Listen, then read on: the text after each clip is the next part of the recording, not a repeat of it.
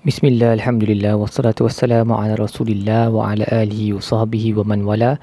InsyaAllah pada episod kali ini kita akan membincangkan terdabur bagi muka surat 63 Surah Ali Imran ayat 101 sehingga ayat 108 Baik, bagi ayat Ya ayuhallazina amanu taqullaha haqqa tuqatih wa la tamutunna illa wa antum muslimun.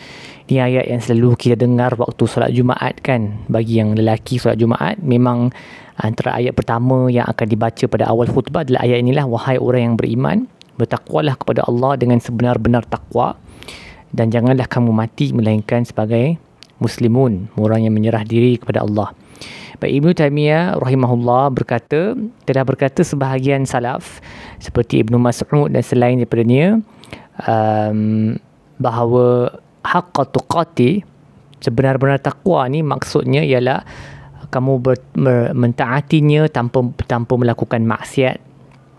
Maksiat maksudnya tanpa melakukan larangannya. Dan juga kamu bersyukur tanpa kufur. Dan juga kamu mengingatinya tanpa kamu uh, lupa. An yuta' fala yu'sa wa an yushkar fala yukfar wa an yuzkar fala yunsa. Dan frasa wala tamutunna illa wa antum muslimun janganlah kamu mati melainkan sebagai orang Islam bererti uh, seperti mana yang disebut oleh Ibnu Kathir jagalah Islam kamu dalam keadaan sihat kamu dan sejahtera kamu supaya kamu mati di atasnya kerana menjadi sunnah Allah yang maha uh, karim, maha murah hati dan baik hati bahawa man asha ala syai'in mata alaihi wa man mata ala syai'in bu'itha alaih.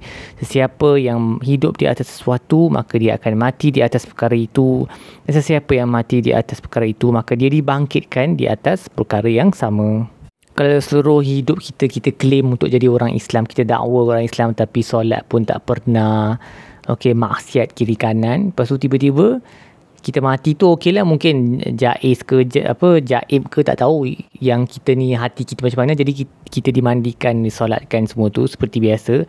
Masuk dalam kubur orang Islam. Tapi hakikatnya kita tak boleh jawab nanti soalan mungkar dengan nakir dan kita akan dibangkitkan bersama orang-orang yang bukan Islam lah. Waliyazbillah Baik, dan bagi ayat wa'tasimu bihablillahi jami'an wa la tafarraqu uh, berpeganglah teguh kamu kepada tali Allah together jami'an wala tafarraqu dan jangan berbeza-beza.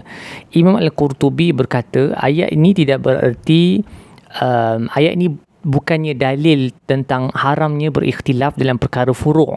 Furu' ni maksudnya perkara yang cabang. Um, kerana itu memang sesuatu yang biasa berlaku di kalangan para sahabat pun.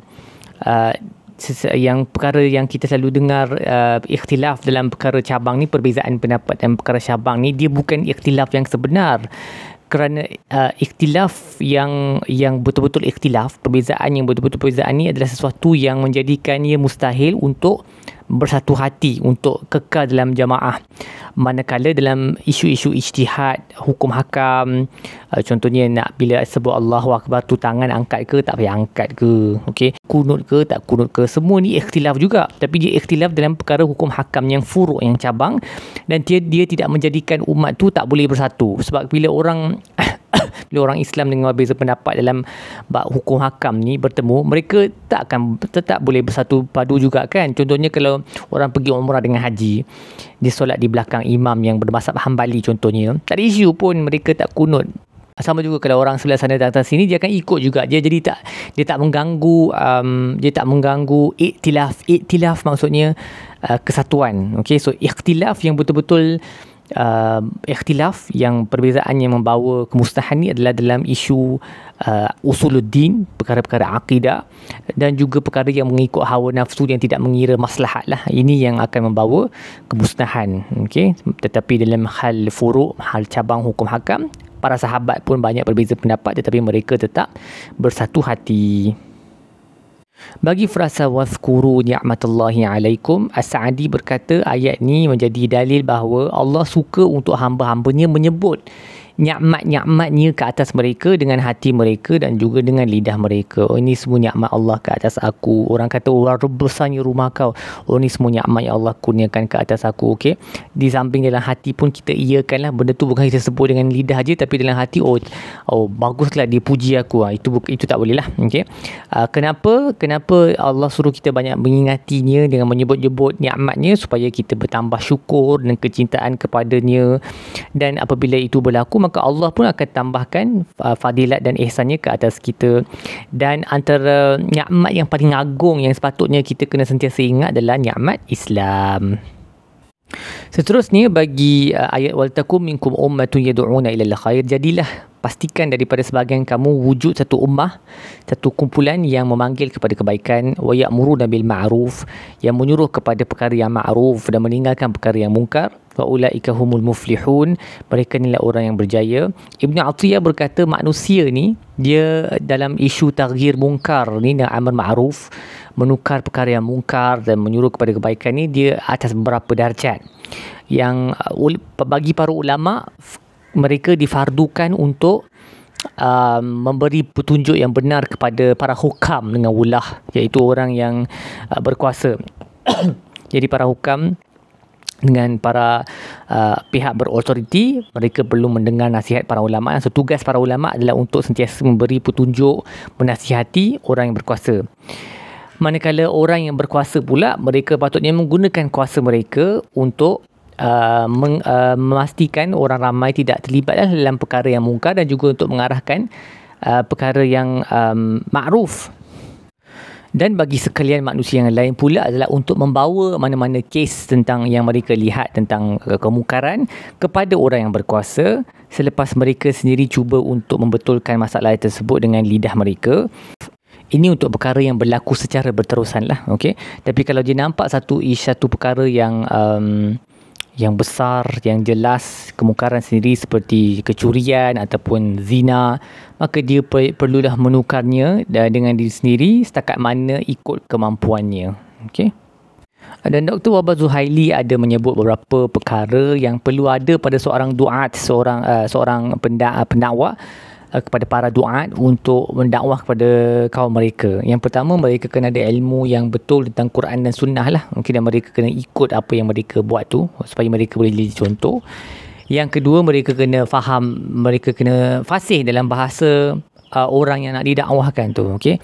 Uh, sebab kalau orang tak faham kalau dia pandai bahasa Inggeris tetapi dia duduk dekat Malaysia yang kebanyakan orang cakap bahasa Melayu maka tak sampailah message tu kepada kebanyakan orang dia mungkin sampai setengah orang sahaja jadi jika wajib untuk mengetahui bahasa orang tersebut dan yang ketiga yang terkait juga dengan bahasa adalah culture sakafah dia punya cara hidup tabiat orang sekeliling supaya mereka dia boleh approach uh, orang tersebut dengan cara yang paling baik kerana mungkin orang yang boleh berbahasa Melayu tapi dia belajar bahasa Melayu daripada luar negara walaupun dia fasih kalau dia tak duduk bersama orang setempat tu dia tak faham cara hidup mereka culture mereka adat mereka tabiat mereka susah je nak berdakwah kepada mereka. Jadi ini adalah ciri-ciri yang diperlukan oleh orang yang mahu berdakwah.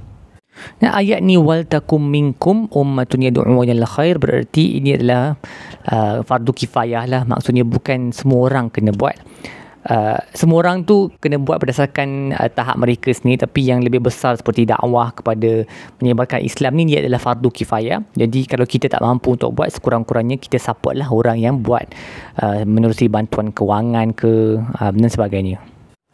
Um, sedikit penjelasan tentang ayat ni. Wal takum minkum ummatan ummatun yad'una ila al-khair wa ya'muruna bil ma'ruf wa yanhauna 'anil munkar Uh, mungkin ada yang confuse kenapa yad'u ila khair ni? Dia dah memang dah cover semua kenapa kena sebut wa ya'muru nabil ma'ruf wa yanhauna 'anil munkar.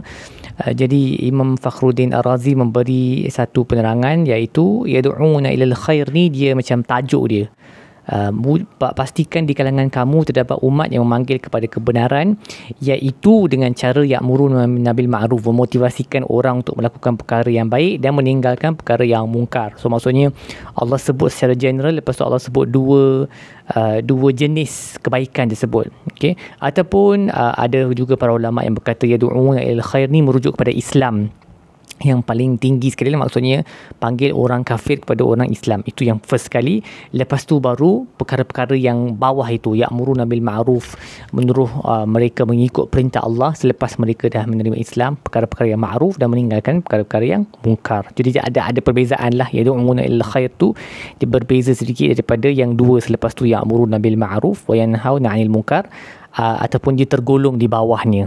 Okey apa yang kita boleh belajar daripada buku surat yang yang yang, uh, yang ini? Yang pertama sekali um, berterusan di dalam tilawah Al-Quran dan tadabburnya dan mempelajari sunnah Nabi SAW dan beramal dengan keduanya adalah di antara sebab yang paling agung uh, untuk kekal um, teguh dalam agama seperti mana Allah sebut wa kaifa takfuruna wa antum tutla alaikum ayatullahi wa fikum rasuluh. Okey.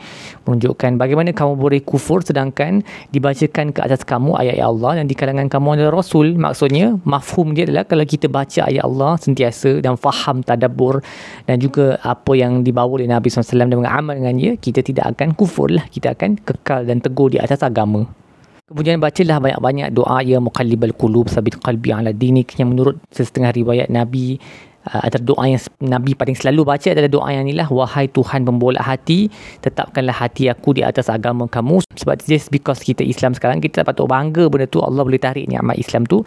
Bila-bila jadi kalau Nabi pun tak take for granted Nabi pun berdoa untuk dikekalkan di atas agama Allah jadi kita lagilah patut berdoa. So kita patut doa dengan doa ni ketika sujud terakhir dalam solat contohnya ataupun sejuru lepas solat. Tapi jangan tinggallah doa ni ya muqallibal qulub sabit qalbi ala dinik. Ataupun ada variasi lain yang musarrif al-qulub sarif qalbi ala dinik contohnya Kemudian ingatlah bahawa ikhtilaf perbezaan pendapat yang terbina, yang terbina di atas hawa nafsu itulah satu benda yang buruk ke atas setiap individu dan uh, seluruh masyarakat. Okay, bukan ia khilaf dalam perkara-perkara yang telah sabit daripada para sahabat dalam hal hukum hakam itu tidak mengapa. Uh, seterusnya uh, bersyukurlah uh, terhadap usaha yang dilakukan oleh para duat, para pendakwah dan juga mereka yang sibuk dalam amar ma'ruf nahi mungkar dari kalangan mereka yang kamu tahu dan mereka yang kamu tak tahu dan berdoalah untuk mereka sekurang-kurangnya. Dan juga kita sendiri pun berusahalah untuk melakukan amar ma'ruf dan nahi mungkar setakat mana kemampuan kita uh, supaya kita masuk dalam golongan ibadullah al-muflihin seperti mana Allah sebut wa ulaika humul muflihun. Mereka inilah orang yang berjaya.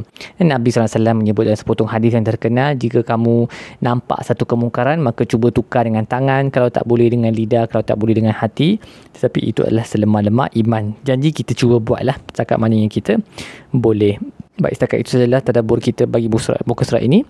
InsyaAllah kita akan sambung dalam uh, episod-episod yang lain. Wassalamualaikum warahmatullahi wabarakatuh. Alhamdulillah.